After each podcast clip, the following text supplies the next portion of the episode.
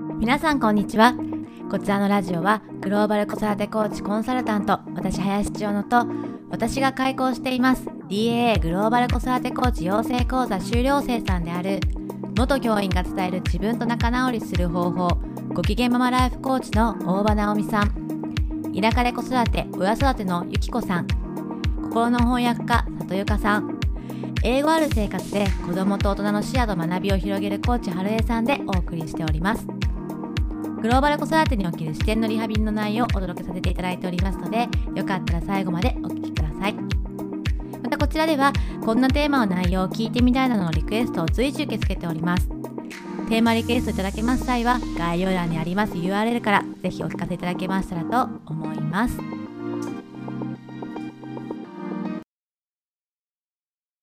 前回、えー、不登校をテーマに、まあ、不登校っていうのかちょっとわからないですけど、学校を休みすることが多いよってお子さんへの関わりだったり捉え方的な部分についてお話をさせていただいて、それをきっかけに、まあ、聞いてくださった方から、まあ、ご感想だったりとか、あとはちょっとまたそこからのご質問だったりとか気になられたことっていうのをいくつか送っていただいていて、その中のいくつか読み上げていきながら、ちょっと今回はそこら辺をお話ししていけたらなって、そのあたりをですね、お話ししていけたらなって思います。はい。じゃまず一つ目ですね。不登校に関するポッドキャストを聞かせていただきました。学校に行かなければ、この子の将来が危ぶまれるような気がしてしまう私たち親や先生など、大人側の凝り固まった価値観に問題があるということを認識しましたが、そこから抜け出すのはどうしても難しいなと感じました。林先生のお父さんは学校に行かずとも自ら掴み取っていくように学び、学習が追いついてきているとのことでしたが、多くの家庭ではなかなかそのようにはいかず、不安に思った親たちが、せめて塾へ、せめてワークをなどと、結局無理をさせてしまうのではないかと思いました。本当に家で放っておいても大丈夫なのか、ただ自由にさせていて大丈夫なのか、何か課題を与えた方がいいのではないかと考えています。与えようとしなくても大丈夫といつもおっしゃられますが、家にいる時の様子を見ていると、ごっこ遊びをしたり、絵を描いたり、幼児期と変わらない様子で過ごしており、この姿のままずっと行くのではないかと不安になり、放っておいて学習が追いつくとは到底思えません。算数や理科、そういったありそうなことを考えたくなりますが、そういったものを探すと、アプリやゲームなどデジタルコンテンツにたどり着いてしまい、与えるのも躊躇します。与えられ慣れている子にはに何も与えず、興味関心から自分で掴み取っていくという状態になっていくには、どのような関わりが大切なのでしょうか？興味関心を広げ、深めるための手伝いをしていきたいのですが、学校の学習に寄せてしまいたくなります。っていうのですね。あと、いただいていたのが、えっと、ちょうど長野さんの Spotify にも不登校の話ありましたが、長野さんのように素敵な声かけや引き出すサポートができれば学校を休んでいたとしても十分に有意義な時間を過ごせると思うのですが、声かけもそうですし、家を開けてしまうので、休んでもこちらが関わることができません。私が戻った時にテレビ等を見ているとすごくモヤモヤしてしまいます。昨日は、そんな過ごし方するくらいな学校行ってよと言ってしまいました。学校の勉強の仕方が良いと思っているわけではないのですが、行かない時の過ごし方が充実させられるかというと自信がなく、なかなか対応に慣れていません。っていうことでした。で、他にもですね、同じようなというか似たようなあのコメントというかお話いただいているので、今回そのあたりお話ししていきたいなって思います。はい。まず、まあ、経験者としてっていうか、まあ、もちろんね、その子その子のタイミングがあるから、それがすぐなのか、もっと後なのかもわからないですし、あとはまあその子その子の持っている性格的な部分もゼロではないと思うんですけれども、あのー、うちの子は本当に学校休んでるとき、レゴか工作か、たまになんかプログラミング的なことというかね、やったりとかすることはありましたが、全然もう、そんな日もあったねぐらい、もうレゴしかやってない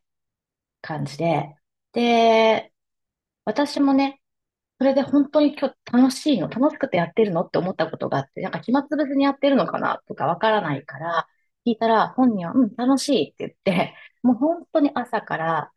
夕方ぐらいとかお昼過ぎ、みんなが帰ってくる時間までやってて、で、みんなが帰ってくる時間になったら公園に行って遊んで、で、帰ってきたら夜とか夕方ですね。帰ってきたらもう疲れ切ってるからご飯食べて寝てみたいな感じで、もう本当に何にもやっていなかったです。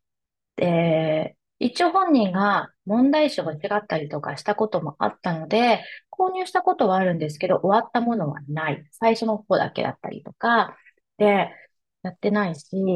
じゃあそのまま学校行くようになったから、じゃあ学校行くようになってからも、じゃあ学習的なことをしているかっていうと、最近はね、5年生になって初めて毎日宿題をやって、しかもドリル、やったことがなかったドリルやってますけど、もうそれで気持ちいっぱいいっぱいだから、あのー、全然やってないし、えっと、それも後回しにしてるところがまだあって、帰ってきてからずっとやっぱレゴやってたりとか、あとは本読んでたり、でもレゴが多いかな。もう本当に、いわゆる学習という学習はしていないので、学校に行ったからってするわけではもちろんないです。うん。で、あのーいただいたコメントのところに、あ、どこか行ってしまった。社会につながりの話があったと思うんです。あ、ここか。社会につながりそうなことを探して与えたくなりますってところだったんですけど、まずそもそもってところから考えたときに、教育って何なんだろうっていうところなんですよね。なんか、あの、もちろん皆さん、頭の中では分かってらっしゃると思うんですよ。その、社会に出た時の準備として教育があるっていうことっていうか、出た時に活かせる力を育んでいくためみたいな感じなのは理解されてると思うんですけど、いざ教育界の中にいると、何かができるっていう達成の方に気持ちが行きがちなのかなって思っていて、うん、教育っていうのは、この後生きていくための準備なんですね。社会とつながっていくための、この方がおっしゃられているように。社会とつながるって一体何なのかっていうところと、子供がつながりを感じるときってどんなときなのかっていうと、これは、あの、子供のね、発達心理的な部分ももちろんありますし、私がキッズのコーチングで、あの、ご一緒させていただいているお子さんたちと関わっていても、すごく感じるんですけど、つながっているときって、大人が目の前の子供を一人の人間として対等に付き合ったときに、子供は社会とのつながりを感じるんですよね。うん、一人の人間として、まあ、大人のようにじゃないけれども、扱ってもらえたことによって、人と関わろうともっとするようになっていく。うん。で、関わろうとしていく中で、自分の必要なものをどんどん見つけていけるんですよね。でも、こうやって話を聞いてると、いやいや、そもそもで、お家にいて、遊んでるだけ、ゲームしてるだけ、学校に行かないのに、どうやって対等にっていうところだと思うんですけど、これって、やっぱり、どうしても親子間っていうところは大きいですね。一番最初の社会が家族だからこそ、あの、一人の人間としてその子の考えを聞いてみたりとか、その子がどうしてそれを楽しいのか、何がしたいのかとか、もっと、あの、言ってしまうとことん話すっていうのが、一番の社会のつながりになっていくですよね。評価を与えたところでつながっていかないし、やっぱり結局人は自分で選び取ったって思うところに自信を持って、さらに自分を発揮していくから、その選び取った感覚っていうのは会話の中でしかなかなか生まれてこないと思うんですよね。うん。ちょっと私も最初から一人で話しすぎてるので、一回皆さんにバトンを 渡してからまたお話ししようかなと思うんですけど、うん。なんかちょっとリスナー的に聞いてしまって うん、あでも、その選び取るっていうことで言うと、こう今は学校ではなくてお家で過ごす時間を選んでいるっていうところが、もう一つの選択だと思うので、うん、その部分をお家の方が、あ、もうしていらっしゃるかなとは思うんですけど、うん、あの、聞く時間を作るとか、そこで、それで、あの、なんか、今は学校に行っていない不安っていうのが、このいただいたメッセージからは、ここだけしか読んでいないので、あの、ちょっと伝わってくる部分があるかなっていうのは思うんですけど、でもこの、えっ、と、選ん、選んだ理由だったりとか、そこで、あの、どう思ってるかとか、なんかそういうところのお話をしていく中に、何かこうまた、うんと、時間の過ごし方みたいなところの、お家の方の中でも何か捉えるものが違う、受け取るものが違ってくるものもあるんじゃないかなとも思うんですけど、うん、でしょうか。そうですよね。いや、うん、まずそこですよね。うん、選び取ってる子供って常に選び取ってるわけじゃないですか。そのごっこ遊びをしてるっていうのも、まあ、学校ね、行かないのもそうだけど、ごっこ遊びをしてる、絵を描いてる。そこを選び取れてるよっていう自信をまず与えていくっていうかね、伝えていく、授けていくようなことってすごく大事だなって思ってて。うん。こう与えられることに慣れているという部分があったかなと思うんですけど、とはいえ、その、ごっこ遊びをするとか、こう絵を描くっていうのは、ご自身で選んでやっていらっしゃることだと思うので、なんかそこだけ慣れてて、その自分で選び取ることとか、あの、掴み取るみたいなことが難しいっていうことでもないのかなっていうのは思いました。うん。いや、本当そうですね。そこから、あの、認めていくみたいなことをしていくと、選び取ることあの、子供とか、まあ、大人でもそうなんですけど、人って当たり前のようにやってることって、あの、本当に認識しないじゃないですか。それでもすごいよとか言葉になってたりとか、これできてるよって言われると、あ、自分ってこれできてるんだなって理解して次進むときと、なんとなくやってるときって、やっぱり得るものとか、進む方向というかパワーみたいなところが変わってくるから、どんどん言葉にしていくことが大事で、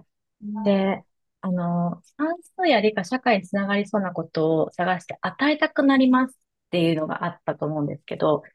与えることが完全にダメでもないっていうか、与えなくていいんですけど、なんていうのかな、まあ、探さなくていいっていうところ。まあ、探してもいい。なんていうのかな、難しいな。あの、私、キッズのコーチングでやってる時に、やっぱり子供たちが好きなことをして、まずしてもらってるんですよね。だから、あの、折り紙をする子もいれば、お絵かきをする子もいるし、あと、えー、マイクラが好きな子はマイクラを見せてくれたりとかやってるところだったり、好きなアニメのことについてシェアしてくれたりとか、いろいろするんですけど、聞いてると、やっぱりおのずと算数、理科、社会につながるんですよね。うん。だから、えー、ね、あの、信号やってる子だったら信号の話をとことん聞いてると、その信号何が好きなのか、デザインが好きとか、光る感じが好きとか、まあ、その時によって言うことが変わったりもしますけど、だったらそこから、あ、でもさ、どうやって光ってるんだろうねとか、そういう話をしてくる理科になって、理科から算数になっていくし、絵が好きな子は絵が好きな子で描いてると、なんか描いてるものを軸に、例えば食べ物を描いてたら、例えばさ、この食べ物ってどこで一番取れると思うみたいな話だったりとかしていくと、やっぱ日本の地図の話になって、そこからいろんな地理的な話になったりとか、あと、折り紙好きな子は折り紙やってる時に、あの、やっぱり算数的な用語を私はあえて使ってみたりするところもあるんですけど、あ、直角二等辺三角形にすればいいのね、とか、4分の1ね、みたいなことをやっていくと感覚ができていくから、次の会話でちょっとまたぶっ込めたりとかするから、そこからまた広がっていったり、あ、でも今日はこの材料が必要らしいよ。1枚、4分の1が5枚か、じゃあ1と4分の1あればいいね、とか言ったりとかしていくと、ん？ってなって子供の中でもアンテナが張っていったりとかするから、寄せていくことは、私は悪くないと思っていて、ただそれは言葉の置き換えみたいな感じになっていくと思うので、だから完全ダメでもないと思うんですよね。みんな結構、なんだかんだで、本当に、マイクラって、あ、夜になったね、どっちに太陽行った？みたいな話をすると、方角の話になってとかできるし、うん、そこだったり、ねえ、クリスマスの時はサンタさんの話をしてれば、白夜とかの話とかできたりね、曲夜とか、勝手につながっていって、興味あることにこっちが乗っかって話していると、なんだろうな、いわゆる雑談じゃなくて、えっと、何、雑学で言ったっけ？トリビア的な話とかでも、子供は聞いてくれたりとかするので、そっからまた広がっていったりとかするから、こっちが与えるというよりも、こっちが乗っかっていく感じ、子供の世界に。そうすると伝えられるものってすごくあるから、やっぱりそこにも会話がないと難しかったりしますよね。うん。うん、今の話を伺いながら、なんか息子のは、息子のことを思い出してて、すごいトミカが好きだったんですけど、そこから本当に社会につながっているなっていうのが、瞬間があって、どういう時かっていうと、いろんな車が登場するんですよ。そうすると、なんかどうしてこの車はいるんだ、なんかあるのかなとか、どうしてこう赤い車があるんだろうとか、音が鳴る車はとか、なんかこう、最初は仲間分けみたいな感じで遊んでたのが、ででもなんでこう、あえてこうやって仲間分けになってるんだろうね、みたいなところから、じゃあどうして赤いといいのかなとか、これが消防車が青だったらどうとか、なんか、本当に雑談なんですけど、本当に雑談なんですが、なんかそこで話をしていて、あとあの、まあ、図鑑というか、こう、そういう働く車がいっぱい載ってる本とかも見ながら比較したりとかして、あの結構私が全然見てないところ見たり、このマークがある、あるとか、なんか、なんて言ったらいいんですかね。郵便のマークは全部ついてるとか、その文字が書いて、当時は文字が読めなかったので、文字読めなくてもそのマークがあればわかるんだって、そうすると標識に、外に出た時に標識につながって、あ、マークがあるみたいな、これ読めなくてもこれ知ってたらいいねとか、知ってるとかいう話につながったり、でなんかゴミ収集車の話からそのゴミ、ゴミのこととか、じゃあどうどうやってゴミがこう処理されているのかなっていうところで、うんうん、こうゴミが捨てられてるのを見ると、どう思うとかっていうので環境の話とか、本当に好きだったカエルから環境に興味を持ったという、ここに目が向くようになって、なんか私がこう何かお膳立てするみたいなこと、ここのこう今好きなものっていうのを聞いているうちに、なんか本当にそこから自然に目がいっているような感じで、ちはまだ2年生なのもあるので、そんなにこう言っても、こう、社会理科みたいなところに大きく広がってるわけではないんですけど、とはいえ、なんか、こう、社会の仕組みだったり、そういう環境とかっていうものに対しての意識っていうのが勝手に向いていくので、これは本当に子供のこう純粋な好奇心みたいなところに本当に長さんの言葉をお借りして乗っかっていくみたいな話して乗っかって一緒になんかうちの場合は楽しんでっていうのをうんうん。やっていて、本当にそ、そんな感じだなと思って今思いました。そうですよね。っていうか、難しいとされるのは、その教科にどうしたらつながるのみたいなところがあることも多かったりするんですよね。なんかその、例えば算数につなげるとか理科とか、私理科苦手だから理科の話できないですとか言われたりとかすることもあったりするんですけど、結局、その教科の話じゃなくて、なんか疑問に思うとか思考するっていう癖を育てていくだけでもいいと思うんですよね。別にその子が、あの、教科の話ができなかったとか、思考がないとか、そういうことでもないんですけど、例えば、たまたまこの前だったら、えっと、ゴールデンウィークの話をして行ってどこに行ったとか、で、野球の話とか出てきて、で、野球行ったらこういう、なんかユニフォームもらったんだとかって話があって、私は、あの、食べ物もらったことあるよ、みたいな私の経験の話をしたりとか。で、そんな話をして、あ、これなんかまたネタに使えそうだな、これ、どっか繋がるかなと思いながらいろいろ聞いてたら、テレビの話が出てきて、イッテ Q を見てるみたいな。で、えー、そうなんだ。で、その時ってどんな CM 流れてんの？みたいな話を。で、そしたら、なんかこう、アマゾンの CM とか、リッチの CM とか、リポビタンで流れてる。えーって言って。でさ、それって、アマゾンってどんな人が一番お買い物するんだろうね？とかいう話をしたりとかして、そしたらもう、小さいっていうか、こう若い人からおじいさんおばあさんが使ってる。そうだよね。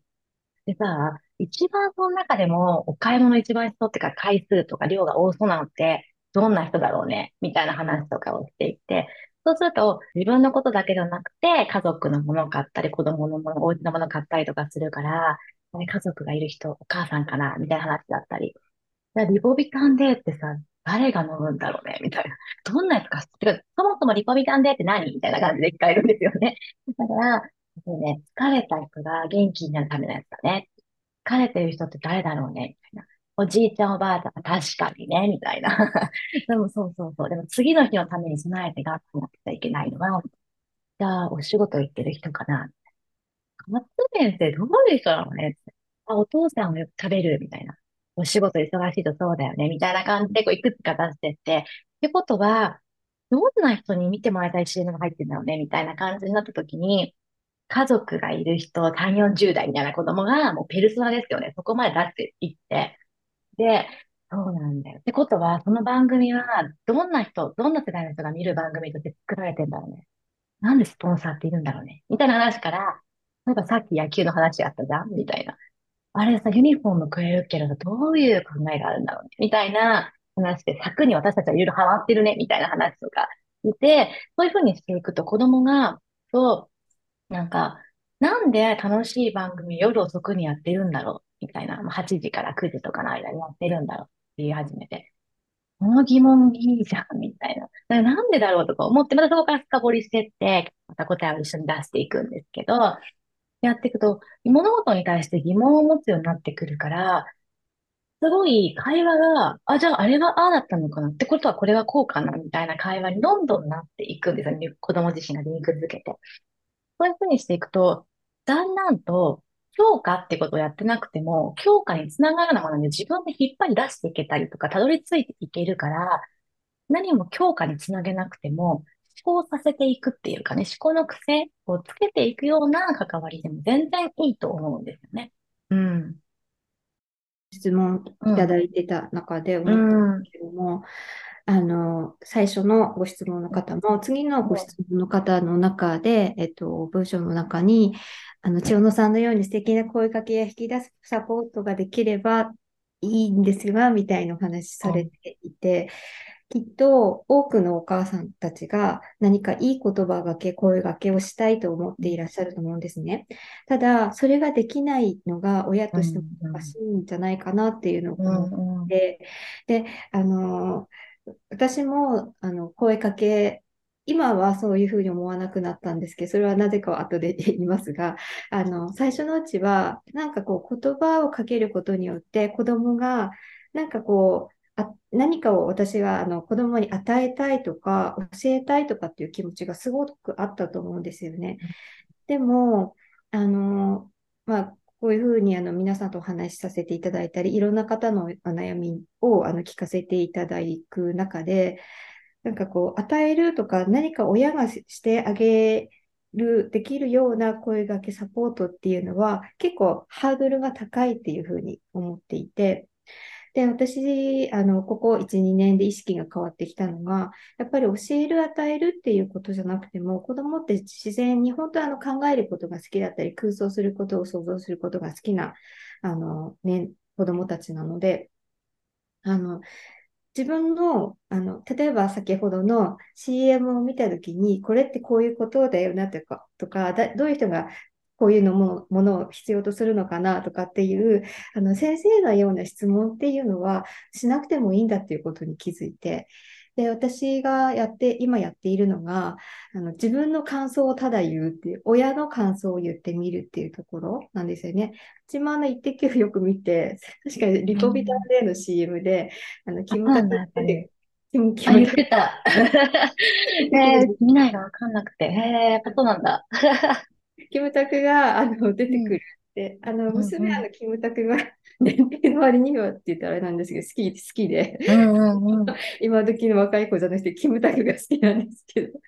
キムタクなんかかっこいいとか言って、あの、の主人とかじゃなくて、普通にお父さんとしてかっこいい、男性としてどっちのあの視点も持っているようなんですね。うん、でうちの娘、キムタク好きなの知ってるので、キムタクかっこいいとか言っていると、かっこいいよねっていう話をして、いや、でもママはキムタクもかっこいいんだけど、この、えっ、ー、と、なんていうふうに言ってたかちょっと CM で忘れちゃったんですけど、リポビタンデーの CM であの言っているキムタクが言っている言葉が素敵だったんですよね。もちろんそれはあの、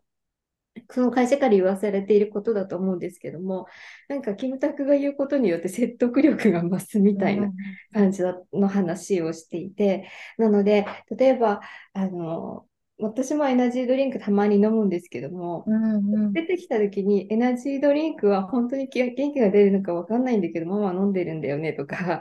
あの、うんうん、あんまり味は好きじゃないんだけども、ついつい疲れてると飲んじゃうんだよねとか、本当、キムタクってかっこいいけど、なんか、かっこいい言葉も言うよねとかっていうふうに言ったり、キムタクがかっこよくなかったらどうする？とかっていうと、娘は普通に乗っかってくるんですよね。そこから、あの、親が言葉、どういうふうな言葉をかけたらいいかっていうのを引き出すっていうか気づくことができるなっていうふうに思ったんですよ。うんうん最初からいいことを言おうと思っても、私もあの、まあ、今でもそうですけども、あんまりなんか広げられなかったなとかあるんですけど、親の特に母親の言うことって子供ってすごい気にしてくれるみたいな、良くも悪くも気にしてくれるみたいなところがあるので、ママの感想はそうかもしれないけど、みたいな話になるんですね。そこから自然に、あの、あ、こういうこと考えてたんだなとか、あ、意外と大人な考え方だねとかっていうふうに、もうちょっとあの質問のレベル上げたり、逆に下げたりっていうのが分かるっていうことに気づいたんですね。なので、うんうんうん、あのいろんな本当お母さんたち素敵な言葉をかけようと頑張りすぎていらっしゃる気がした。ので、私は自分の親の普通な素直な気持ちを言ったのはいいのかなっていうふうに思って、プレバト見、うん、プレバトご存知ですか？テレビこうみたいな方、すごい見てるわけじゃないんですけど、プレバト。何ですか？もう一回言ってもらっていいですか？プレバト？あ、プレバトです。プレバト。はい、うん、なんかあの、あの、えっと、プロの、あ、えっと、プロの方じゃないんですけども、例えばプロのように英語を書ける芸能人の方とか、俳句を書ける芸能人の方とか、で、評価をちゃんと本当のプロの人がしてくださるんですよね。っていうやつで、で、なんかそたま、その時間にうちは結構時間が空くんですよ。なので、かけてよく見ちゃうし、あの、例えば暴力的なシーンとかがあるわけじゃないので、ちょっと私がご飯の用意してたりとか、あの、なんか、あの、かけっぱなししてても、あの、こ怖くないっていうか、実家とか行くとあのサスペンスとか見ちゃうので、ちょっと、してるんですけど、嫌だとか言ってる向こうで聞こえるんだけど、じいちゃんが、じゃあちょっと待ってみたいな、そういう、そういうこともなくて、安心だっていう 言ってきもそうですけど、そういうのがあって、あの、で、あって、そういうのを見たときに、絵をすごく上手に描く、本当芸能人の方とかいらっしゃって、この家をどうやって出してるんだろうとかっていうと、な、家って何みたいな話、いや、家を影でとかって、こういうふうに描けるとかって言ったら、もうすべて好きなものにつながるんですよね。絵が描くのが、まあ好きなので、うんうん、ちょっと白く塗ったら、あの、あの明るくなるんだねとか、あと俳句の時とか、この意味は分かんないとかっていうふうに娘が言ってると、あ、ちょっと辞典で調べてみるとかっていうふうに言って、やっぱり好きから広がるので、あの辞典調べてくれたりとかっていうふうになるんですよ。うん、もうあのなので、私はあの素敵な言葉をあのその時に瞬時に思い出すあの浮かぶことって、うちの方なかなか大変だと思うので、とりあえず自分の意見を言って、あの、突っ込み、突っ込ませたりとかっていうと、うん、あの、自然に突っ込んでくるんですけどね、私がおかしなこと言ったりするので。でもそういう、そういうものでいいんじゃないかなって、きっとこう、どうしたらいいのかっていうふうに悩まれている感じがしたので、うんうん、自分の感想を言うっていうのは一つの手じゃないかなって思いました。そうそうなんですね。それでおすすめのものもあるんですけど。とそのおすすめについては後半のエピソードでお届けさせていただきますね後半はおすすめの関わり方はじめ私自身がふとこれで良かったのかなと思った時のお話や子供への質問を重ねることで得られる気づきについてなどをお届けさせていただいておりますのでまたよかったら聞きに来ていただけると嬉しいですそしてここまでのエピソードを聞いてくださり出てきた思いやご感想などありましたらぜひぜひお聞かせくださいませ。テーマのリクエストも随時受け付けております。それではまた後半のエピソードでご一緒できましたら幸いです。聞いてくださりありがとうございます。